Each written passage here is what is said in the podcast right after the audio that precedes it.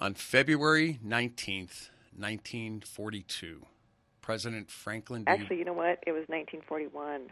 Okay, then we're going to. Oh no, excuse me. I totally screwed you up. No, you is didn't. 42. It's okay. February 40. I was thinking Pearl Harbor was 41. It's okay. Can you hit erase and It's okay. I'm editing, so I will remove. I'm, I'm totally losing my mind. Okay. This is funny. Uh, we're going to have a good time. You know, I should go get a bourbon real quick. All right. Anyway, here we go. On February 19th, 1942, President Franklin D. Roosevelt signed Executive Order 9066. This was an authorization for the U.S. Armed Forces to remove citizens and non citizens from military areas. This happened in the United States, folks. The result was an abrupt dislocation and imprisonment of 120,000 Japanese and Japanese American citizens that were living in the western United States. Hi, this is Greg Grasso, and welcome to Chapter 1. Today I'm talking with Teresa Tamura. She has just um, recently released a book called Minidoka, an American concentration camp. How you doing, Teresa? I'm doing well. Good. Hello, Greg. Good to talk to you again. Um, you know, growing up, we we uh, learned about the camps during World War II, the German concentration camps that uh, murdered, you know, millions and millions and millions of Jews and non-Jews. But a lot of a lot of American history is not being told these days, and um, right here in Idaho, uh, of all places, um, after the bombing of Pearl Harbor, we set up a concentration camp in in, uh, in Idaho to house Japanese and Japanese American citizens. Um, how did that all start, Teresa? And uh, why why do a book on this? It started well before Pearl Harbor with a lot of anti Japanese and, for that matter, Chinese sentiment, and particularly in California because they the Japanese there were farming and were doing quite well in terms of making their land productive, and so I think some people felt threatened by that and also saw economic opportunity in their property. Um, when the bombing happened, the FBI had already been keeping records on certain individuals, primarily Issei men, who were considered leaders in their communities. And so after Pearl Harbor happened, they were immediately arrested and taken away from their families without knowing, you know, what was going on. And so one of the essays in the book is written by Mitsuye Yamada, whose father was ironically a, an interpreter at the immigration department in Seattle working for the U.S. government. He was arrested and taken to his place of employment and imprisoned there. Unfortunately, his uh, wife and children were able to visit him before he was sent to Fort Missoula. And anyway, that is just one of many stories.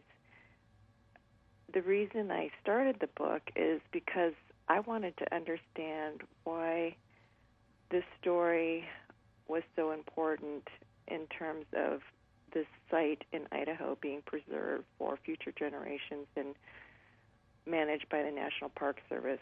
Um, I didn't, I mean, I knew the story in general, but I didn't really understand the whole history of what went on before Pearl Harbor, even. Mm-hmm. And this story, not only because you are um, third generation Japanese American? That's correct.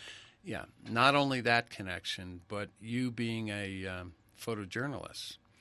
Um, I'm, I'm, sure you you started putting these these images, or, or at least thinking, oh my God, you know what what what imagery uh, evolved from this.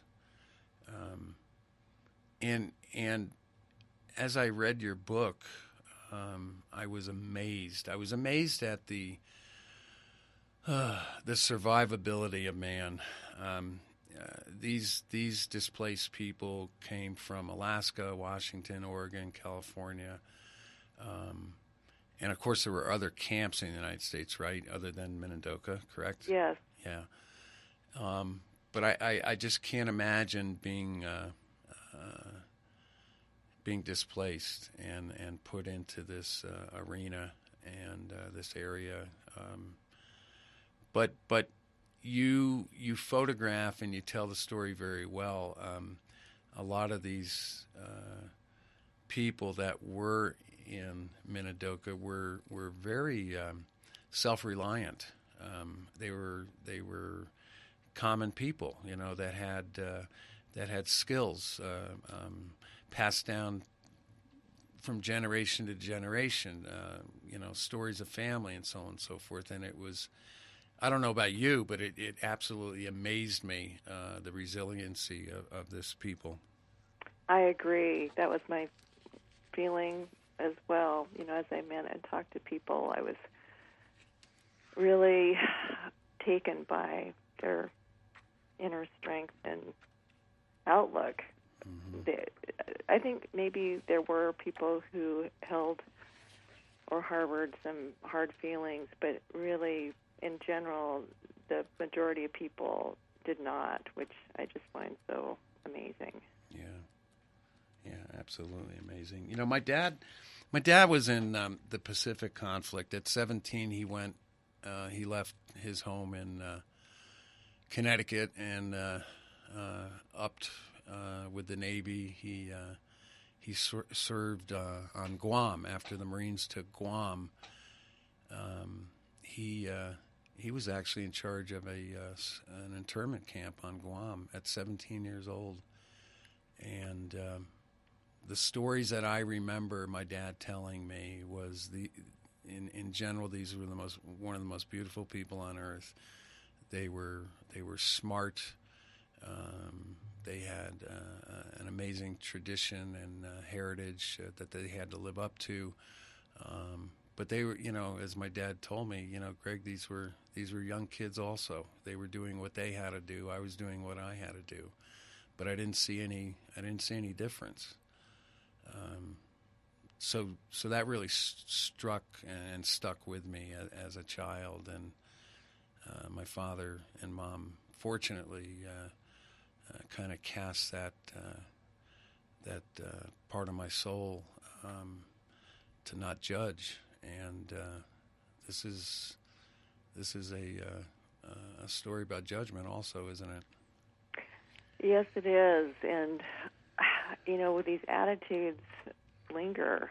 I think mm-hmm. um, it's unfortunate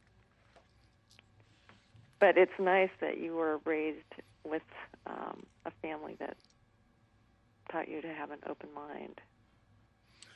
Well, any anybody in the service that goes into the service, you know, we uh, it's it's all out there. You know, we're we're all in the same boat. Um, we shower, eat together. You know, we uh, we cry and laugh together. Uh, we support each other. Um, uh, so the military in general was a was a uh, you know kind of a family type dynamic for me. Um, but I was I was fortunate. Um, what what's always bothered me about um, what bothered me about Minidoka after I read it was uh, was the fact that we just we as a nation just flipped out, man, and uh, we weren't prepared for this, and uh, but but but just this uh, this ingrained um, culture of uh, of treating people differently because of their faith or their uh, heritage. It, it, I, I, don't get it. I just don't mm-hmm. get it. Mm-hmm. You know, um, I, I kind of sense that you are the same type of person um, that uh, you know can kind of share this pain. Is that true? you know, I never even. It's hmm. not that I didn't associate myself as being of Japanese ethnicity, but you know, growing up in Idaho, there is a, a small community, but it, it's certainly a very small percentage of the population, and so I think if you grow up in LA or Seattle where there's a large community, you have a much different perspective than Mm-hmm. someone like myself who grew up in Idaho. Mm-hmm. Uh, but this book did help me understand. Um, I don't. It just gave me a, a different perspective on things. Yeah.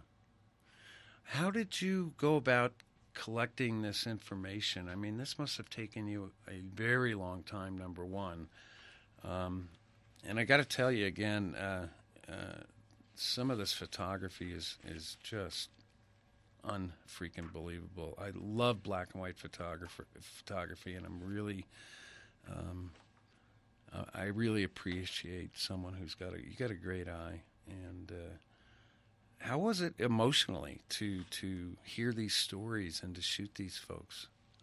Photograph them, I mean. I know. we used to always joke Well, the paper. I got to shoot the president. Yeah, I, I shot the president. yes, exactly. Yeah, I'm sorry. but I was in advertising a long time ago, so yeah, I kind of hang on to things. But but how was that for you emotionally? Um, You know, emotionally, it was so rewarding and satisfying to have an opportunity to have conversations with people about something that, for some of them, they didn't really discuss with their families.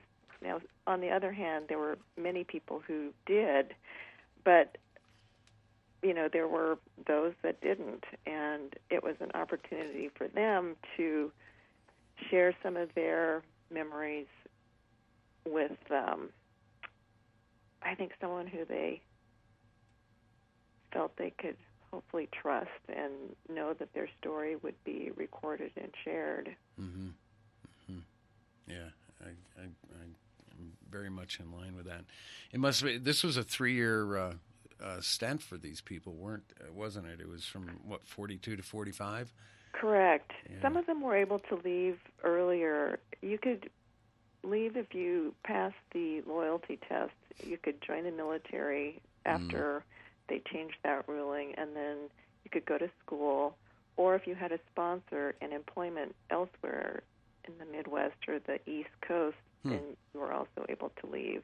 So some people, and I- actually, there were farmers in the area who hired people, and they were able to go work on farms and you know, do that. So it just depended on your circumstance and, in part, your, I guess, courage to go out.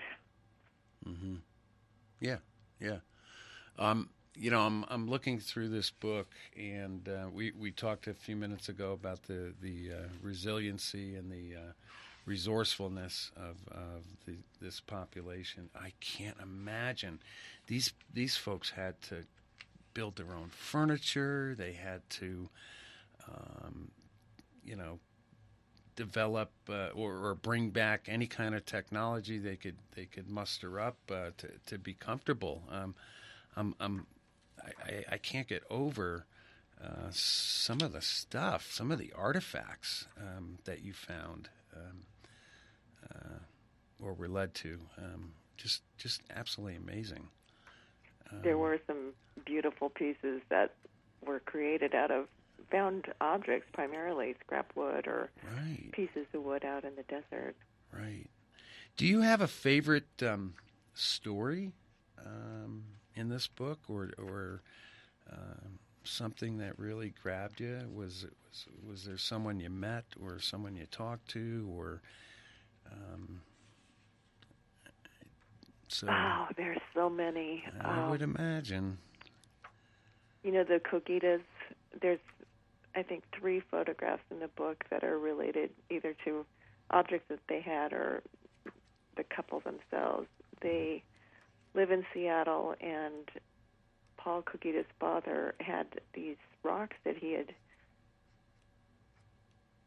found and dug out of the desert and created this really spectacular garden in front of his barrack. And when the camp closed, he had those rocks shipped back to Seattle, and so Paul still has them, and he created his own rock garden in front of his home, and he's constantly kind of tweaking it and refining it and moving rocks around, and I just really admire how he has um, kept those items, but remade it into his own creative project. Mm-hmm.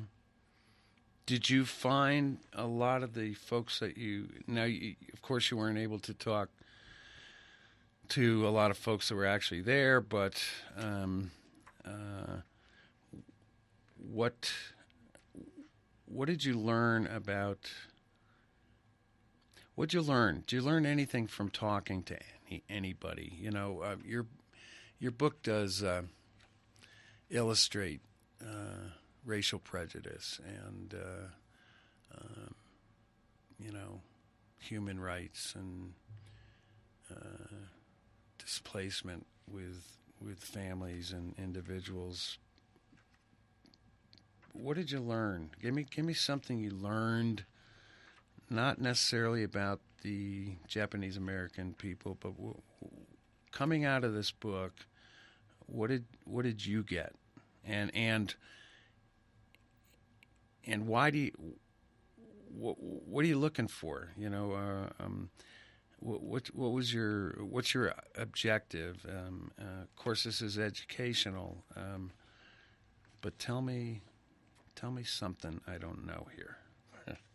well, there I was fortunate to speak to quite a few people who had actually lived in Minidoka. Mm. What made it more difficult is that they were children and or born there and so as a child your perspective is so different from that of being a parent or just even a teenager yeah. uh, the woman i had mentioned earlier mitsuye yamada she was a teenager when she was there and so her memories are much more vivid and she was at a point in her life where she was going from high school into college and she was able to go to college out of Minidoka. Hmm. Um, so I I've gained a different understanding that depending on what your age when you were there, you know, your memories are are mm. quite different, and so the perspective of the Issei who are no longer living would have been the I think the harder, more difficult times. Mm. You know, a lot of the people that I spoke to remembered you know, swimming in the canal or, you know, doing mm. recreational kind of things. Mm. Um, in terms of what I learned is that there are a lot of people on the outside, church groups and individuals who try to do their best to help uh, the Japanese community and offered assistance in finding them jobs or, you know, bringing items that they needed and just helping them get out. Something that I wasn't that aware of um, was how difficult it was after the camp closed because everyone had lost everything, or many people lost pretty much everything, and there was a lot of kind of um, harassment and difficulties. Like I just was looking at a document from the National Archives, and it records a number of shootings in California into people's homes yeah. and kind of vigilante groups going up to doors and, and threatening people that they needed to leave. Yeah. Um, so it's just hard to imagine that whole period. I I can't quite yeah. you know wrap my head around that. Yeah. Um. Yeah, it's well, you know, when when you're raised and you're taught one thing, um, uh, and then you you get out in the world and see how it really works, it's um, it, it, can be overwhelming sometimes. But I've I've got tremendous faith in in mankind. Um, um un- unfortunately, uh, war and uh, uh, situations have come up since the beginning of time. Um, we're human. We're not perfect. Uh, we have differences. But, you know, one thing I got out of this book more than anything else, um, and I hear this from. I hear this from uh, older folks that I that I talk to. I hear this from uh, uh veterans, uh, true warriors, um, some that I know. I hear this from uh, folks that have lived uh, a long time on this earth and have gone through trials and tribulations in their life, and that is that if if we all would just treat people with dignity and kindness, I, I, I really, you know, hate to say it, but I think uh, I think the world would be uh, a better place. Um, there's so much going on in the, in the world today that it, it's it's absolutely overwhelming, and we get we all get caught up. But I try to pull myself back every now and then and, and take a look at what's really important. And uh, I think compassion and I think respect, um, which is part of the Japanese culture. Okay, uh, at least that's what I've gotten out of uh, uh folks that I've known and talked to. Um, uh, you know, I still think there's hope. What about you? I am an optimist by nature, and I would agree with everything that you said.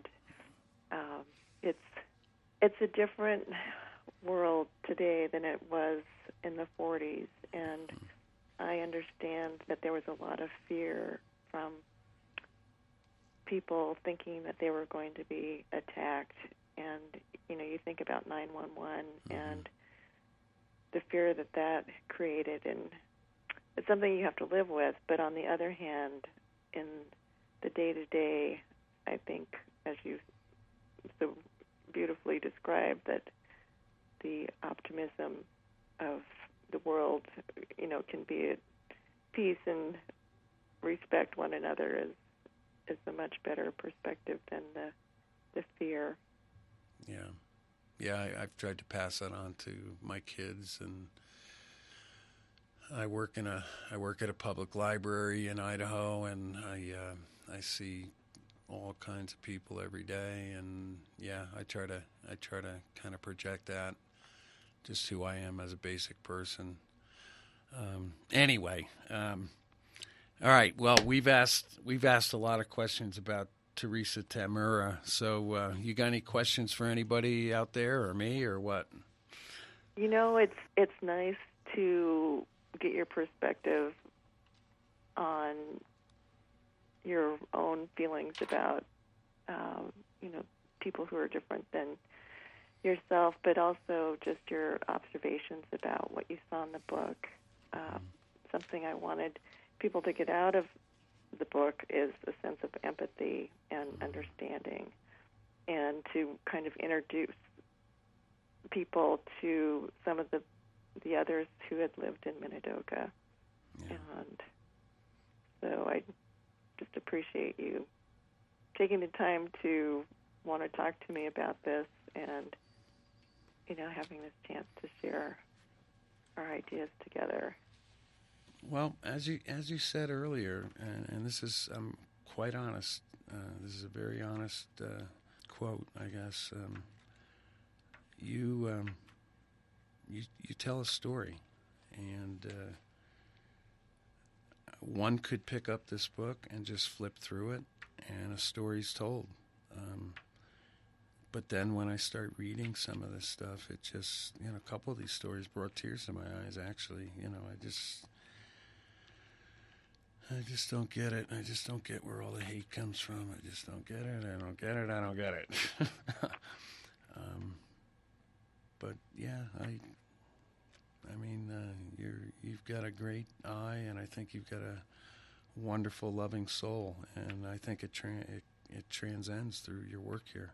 Honestly, I appreciate that. Yeah. Thank you. Yeah, yeah, true. So, who are you, and what are you all about, Teresa? What do you like to do? You know, that's such a hard question for me to answer. I I, I struggle with that. Just let it out, baby. Come on. I I have many interests. Um, photography certainly being the primary one for many years, but um, you know, I have to say I, I have finished this book, but I continue reading about the period, and it's just endlessly fascinating to me the different aspects of the story that are recorded in all these different books, and yeah. it just I keep learning about it. Yeah. Yeah. Well, you know, we we can't forget. Um, that's what I tell my kids all the time. You you can't forget. Um, you you have to understand. In order to forgive, um, you have to understand, and uh, so you have to learn. You've got to teach yourself. You've got to you've got to research. You've got to dig. You've got to talk. You've got to communicate. Um, just just by reading Minidoka, um, it gave me a little bit different perspective. You know, I mean, I only knew a little bit about it, and uh, it certainly uh, I was not touched about the subject until I uh, picked up your book, and uh, so I fe- I feel enriched. Actually, um, I feel I know more. I feel I could uh, I could uh, project more empathy and more understanding so anyway, that's that's me. That's me. So you got any you got any questions? You know, you had mentioned earlier meeting. Is it Steichen, the photographer? Edward Steichen, yes. Yes, yes. I was just so curious what that meeting was like. Well, okay, I was. Uh, okay, I lived in Ridgefield, Connecticut at the time. My father, Jack Grasso, who was a uh, watercolors watercolor artist, gallery artist in uh, Connecticut.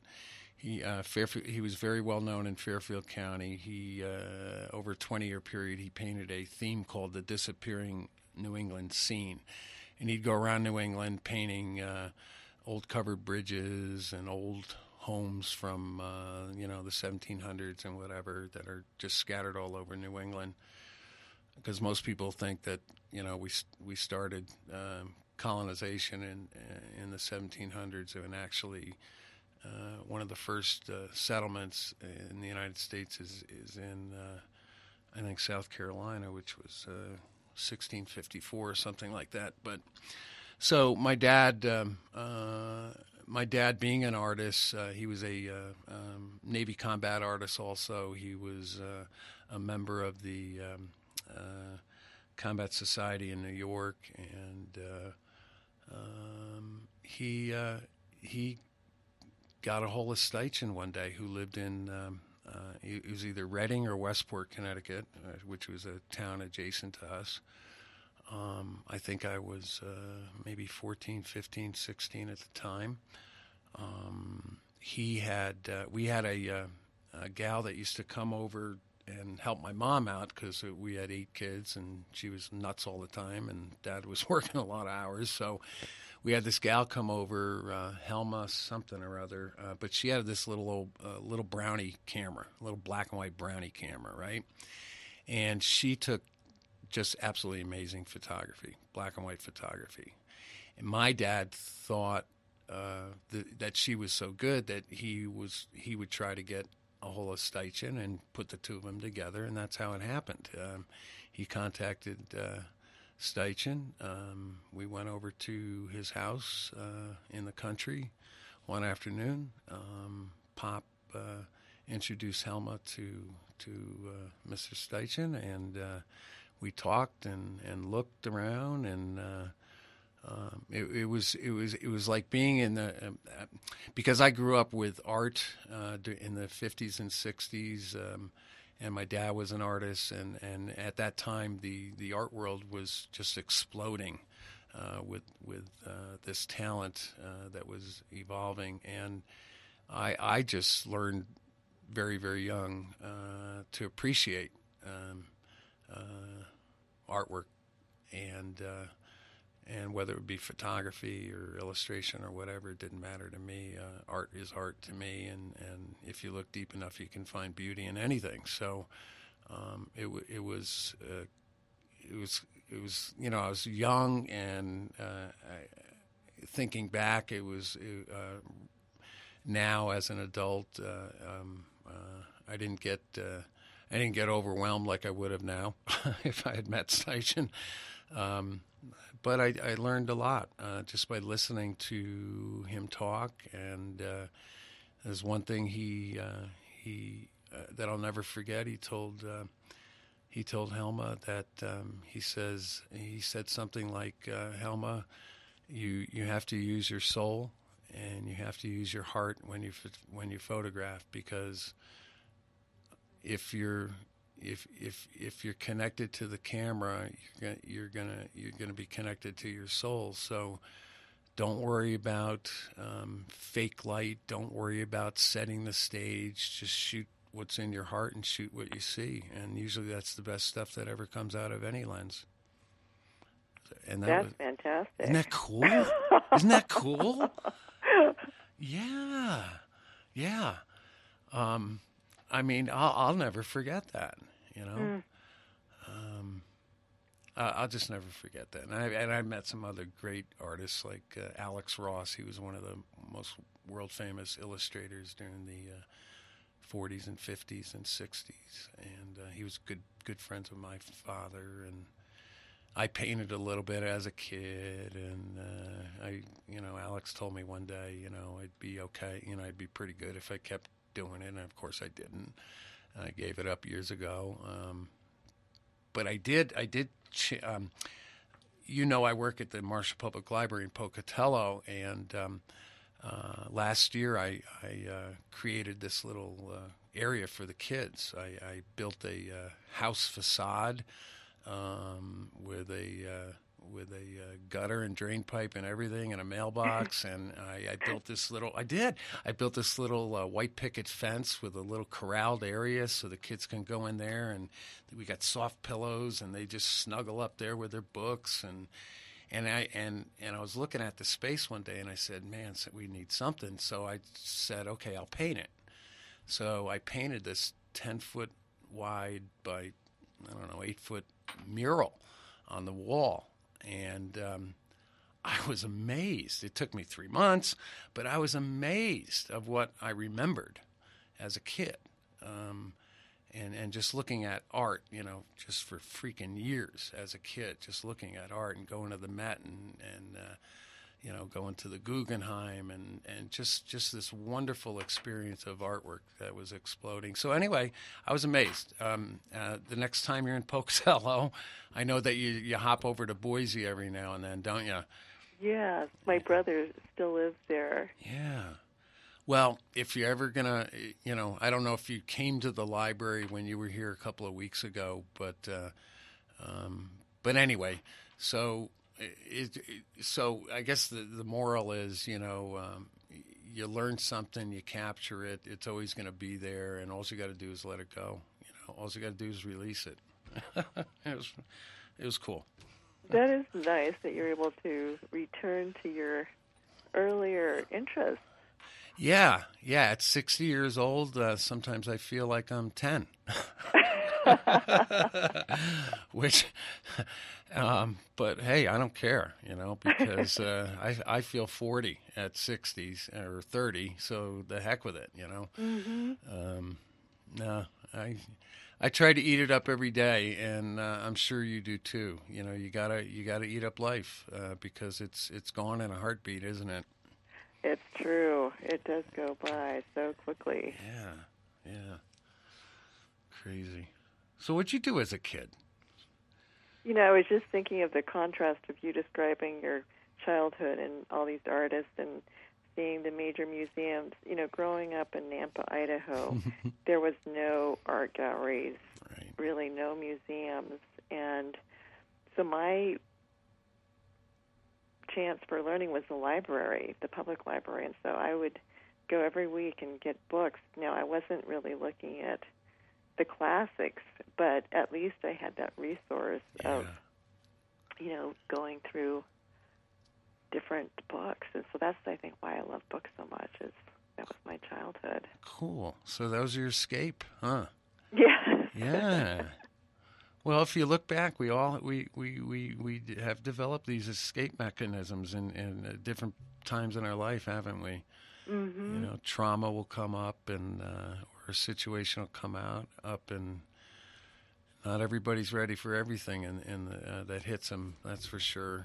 And uh, sometimes hardship, uh, uh, just like uh, um, enjoyment, is is is a is a lesson learned sometimes. I think. Yes, it is, and I I do think, just going back to the book, uh, that the hardship made people stronger and better. Yeah, yeah, and that's yes, and that's what I got out of the book also. Absolutely. Um, we we yeah we started the discussion about the resiliency of these uh, of this population, um, but mankind is like that, you know. You, you look back and there there's always good and evil, um, but uh, you know I just try to every day, which is I'm sure what you do. You know, you just try to try to give yourself a little bit to somebody else that uh, and hope that something rubs off and you know, sometimes people follow. Mm-hmm. You know, so what else, kiddo? Oh. So, do you cook? I, I, I cook. It's my outlet. Do you cook? I go through spurts of cooking. I like to bake, I think, more than cook. Oh, you're a measurer. you measure. Yeah, I grew I grew up in an Italian, Polish, American kitchen, and uh, I've been cooking since I was little. A- actually, I just got. I'm going to be teaching uh, uh, Italian peasant food, uh, some cooking over at uh, ISU this, this semester or September. Oh, that sounds fun. yeah. Now, with your mixed cultural background, did you celebrate certain traditions? We celebrate no, no. Well, we well, well, okay. I was raised Catholic, Italian, Democrat. Okay, so early on in the fifties and sixties, um, my dad was pretty staunch Catholic, and I, I was raised in parochial school, and I actually went to a seminary uh, to become a priest. Um, but that didn't last too long because I was way too young and got terribly homesick and wanted to come home. My father wouldn't let me, and so I said, "Okay, I'm going to fail out," and that's exactly what I did.